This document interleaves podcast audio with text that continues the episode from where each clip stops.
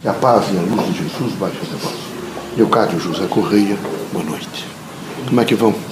Vão bem? Animados? Vejam, meus amigos, esse trânsito da Terra, ele tem que ser entendido em todas as circunstâncias, portanto, dentro da diversidade. São as crises que permitem renovação. Sem as crises, não, não haveria renovação. É fundamental que vocês todos estejam absolutamente integrados numa dimensão de entendimento para os acontecimentos do cotidiano. Os acontecimentos do cotidiano são diversos, porque há diversidade. Nessa diversidade, vocês têm que estar integrados e, de, de tal maneira que nada possa fazer frente a vocês. Vocês têm que ter coragem, vocês têm que ter bom senso, vocês têm que ter, nesse momento, força de categorizar as coisas e classificar para vocês mesmos. Vocês têm que ter poder decisório. Vocês têm que dizer: não, eu não tenho problemas, eu tenho desafios. E nessa dimensão crítica, que efetivamente assola toda a Terra, é preciso que vocês entendam a grande significação transformacional que se opera dia a dia Portanto, minuto a minuto, segundo a segundo, mês a mês, ano a ano, vocês estão sempre se transformando. Essas transformações representam um processo evolutivo. A doutrina dos espíritos os quer absolutamente forte, ela os quer na dimensão crítica de vida, ela os quer nesse momento com criaturas que sabem tomar decisões, ela os quer nesse momento fortes, corajosos, criaturas que sabem enfrentar esses desafios todos nesse momento de crise no mundo, não é só crise nesse país que vocês estão vivendo, é uma crise no mundo. Veja, os valores todos estão nesse momento é, invertidos. Há uma grande, veja, homens que começam a matar homens, sempre matou-se por guerra, mas agora se mata até por guerra religiosa, por dimensões diferenciadas, essas ocupações de espaços. Tudo isso está muito grave, evidentemente, na Terra.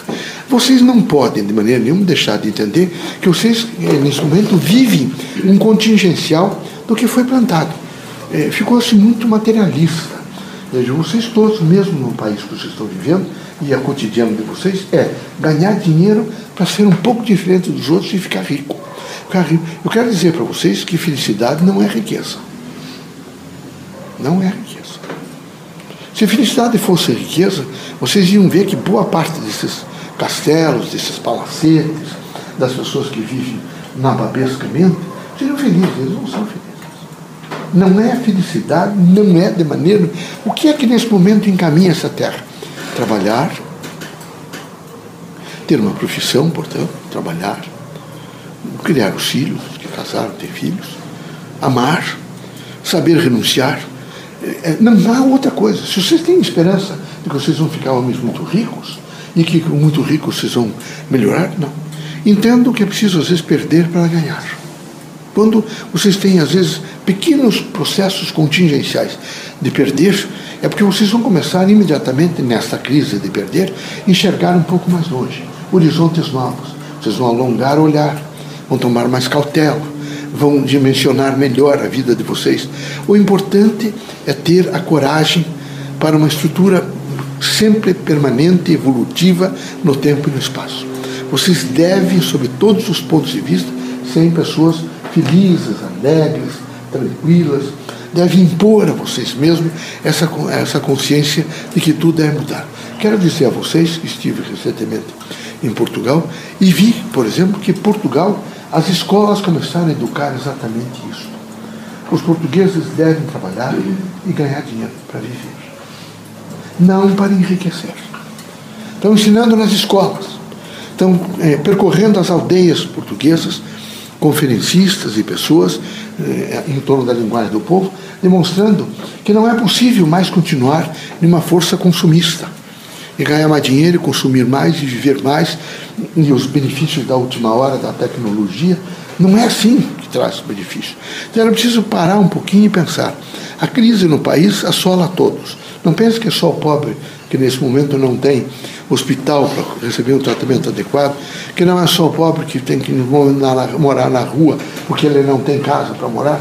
Não, isso atinge a todos, desde essas mais altas magistraturas da nação até as pessoas mais simples. Todos estão atingidos, como todos estão atingidos em face dessa crise mundial. essas crises, crise mundial, essa crise nacional, essas crises, por exemplo, na América Latina, na América do Norte, elas virão para se transformar. Vocês vão da crise transformar em valores novos. Vão ter que se transformar. Vai ter que desaparecer um pouco esse, esse materialismo doentio, faccioso. É preciso que vocês eh, tenham coragem nesse momento de se olhar um pouco mais e dizer: a força maior da minha vida é o amor é a linguagem silenciosa da vida, é a fé no Criador, é a possibilidade de renúncia, é a disposição mental de dizer eu sou feliz, eu sou feliz, eu estou trabalhando, estou vivendo. Veja, se você perguntar a nós médicos qual é o grande surto nesse momento, câncer, você sabe disso. É um surto. Surto.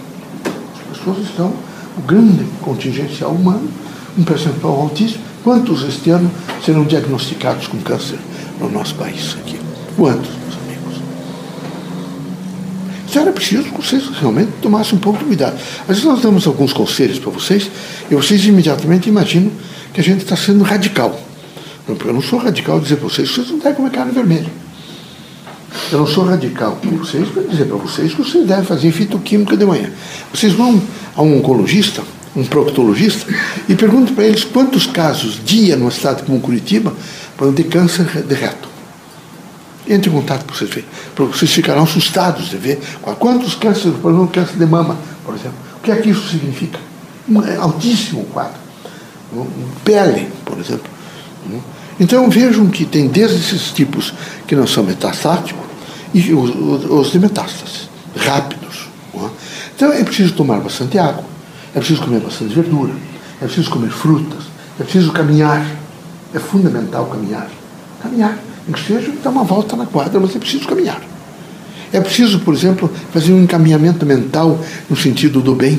Vocês têm que dizer para vocês mesmos, eu estou bem, eu estou feliz. Tem que se agregar, ou se filiar não é? a, a níveis de participação, de atendimento a, a criaturas de não precisa ser espírita, não precisa ser católico, vocês de repente são criaturas que têm um pouco de, de, de, afeto no coração e passam para alguém e sabem que naquele momento vocês podiam estender as mãos para alguém e assim o fazem no sentido de construção. O mundo precisa de todos e todos precisam de todo mundo. Então é necessário que vocês estejam absolutamente atentos para essa nova filosofia que vem aí, que é uma filosofia de saber viver o presente.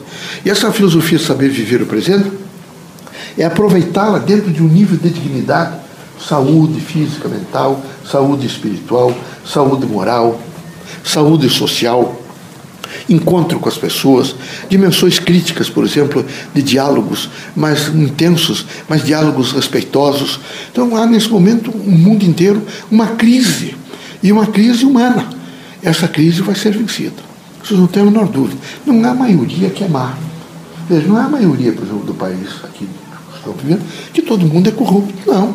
É uma minoria que tem, eh, nesse momento, uma grande preocupação em enriquecer, que se põe à frente desses, dessas líderes políticas e consegue fazer essas, essas falcatruas que vocês todos conhecem e sabem os, o, o, no que desagou tudo isso. O senhor está vindo do Rio de Janeiro e devem dizer, contar para vocês a crise que está é, submetida à cidade do Rio de Janeiro. Uma crise bárbara. Eu convivi muito com o país de vocês. Convivi, por exemplo, no período de Pedro I. Convivi, conheço bem. Convivi com Pedro II. As crises sempre se sucederam. Sempre houve interesses muito grandes. Muito grandes. Os interesses sempre foram maiores do que o próprio Estado. Muito maiores. Interesses, grupos de interesses, eram, eram interesses, por exemplo, a fazer parte nobiliárquica, num período de Pedro II. Os aniversários dele eram precisos não é? que as pessoas todas estivessem preparadas para receber títulos de barão, de baronesa, de visconde, de conde, essas coisas. E tudo isso foi minando a moral do país. Ela foi devagar, devagar, tirando, evidentemente, o peso de uma ordem moral. Ficou um pouco no interior. Vocês sabem que o homem do interior é um homem responsável, aquilo que ele disser ele vai cumprir, ele quer cumprir, mas os centros urbanos foram se adensando e criou-se uma falsa moral, um faz de conta e um grande sentido utilitarista. Vocês querem coisa mais terrível do que a igualdade desses tais de shopping, aonde os cidadãos são todos iguais e vocês estão tão viciados e tão despreparados para ver a vida, que a primeira coisa que vocês fazem quando vocês descem desses aeroportos, vocês sabem perguntar, aqui tem shopping?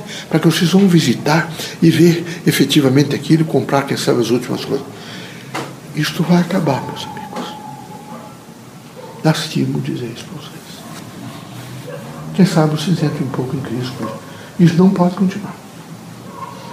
Não tem como. O quadro, um quadro estarrecedor. Não é só aqui, é Paris é Tóquio, é Nova York, é Uruguai aqui, é Argentina. É uma crise circunstanciada para enriquecimento. Quem puder enriquecer, deve enriquecer. Custe o que custar. E isso eh, denigre o próprio indivíduo que torna-se agente dessa busca. Eu quero que vocês sejam agentes de uma busca diferenciada. É? Vejam nesse momento os agentes do poder político da nação como é que eles estão? São completamente comprometidos. É evidente que precisa mudar. Mas isso não muda da noite para o dia. Vai mudando devagar, mas vai mudar. Porque a Terra não vai acabar. Não é o fim do mundo. Nem, de maneira nenhuma vai acontecer tragédias. Não. Vão acontecer algumas coisas desagradáveis, como sempre acontecer. O, o, nesse momento a densidade demográfica em alguns lugares é maior. Se houver erupções vulcânicas onde a densidade foi maior, vai haver tragédia maior. Os, os, vocês montaram um mundo mecânico, na medida em que esse mundo, em que houver desastres, vão desencarnar mais pessoas que abriram túneis, fizeram isso. É a contingência de um mundo mecânico. O mundo mecânico é um mundo onde as pessoas efetivamente estão dentro do perigo. É uma dimensão do perigo. É preciso pensar um pouco sobre isso. Que Deus abençoe vocês todos, que Jesus os ilumine, que vocês sejam muito fortes. A fé é transformadora. Ela não só ilumina o homem por dentro, como ela o faz enxergar mais longe. Eu espero que vocês possam compreender uma fé racional Deus, uma avaliação crítica e para vocês alcançarem uma fé no Evangelho de Cristo e uma dimensão de renúncia voluntária, onde vocês possam se construir todos os dias para um mundo melhor. Que Deus os abençoe a todos, tá bom?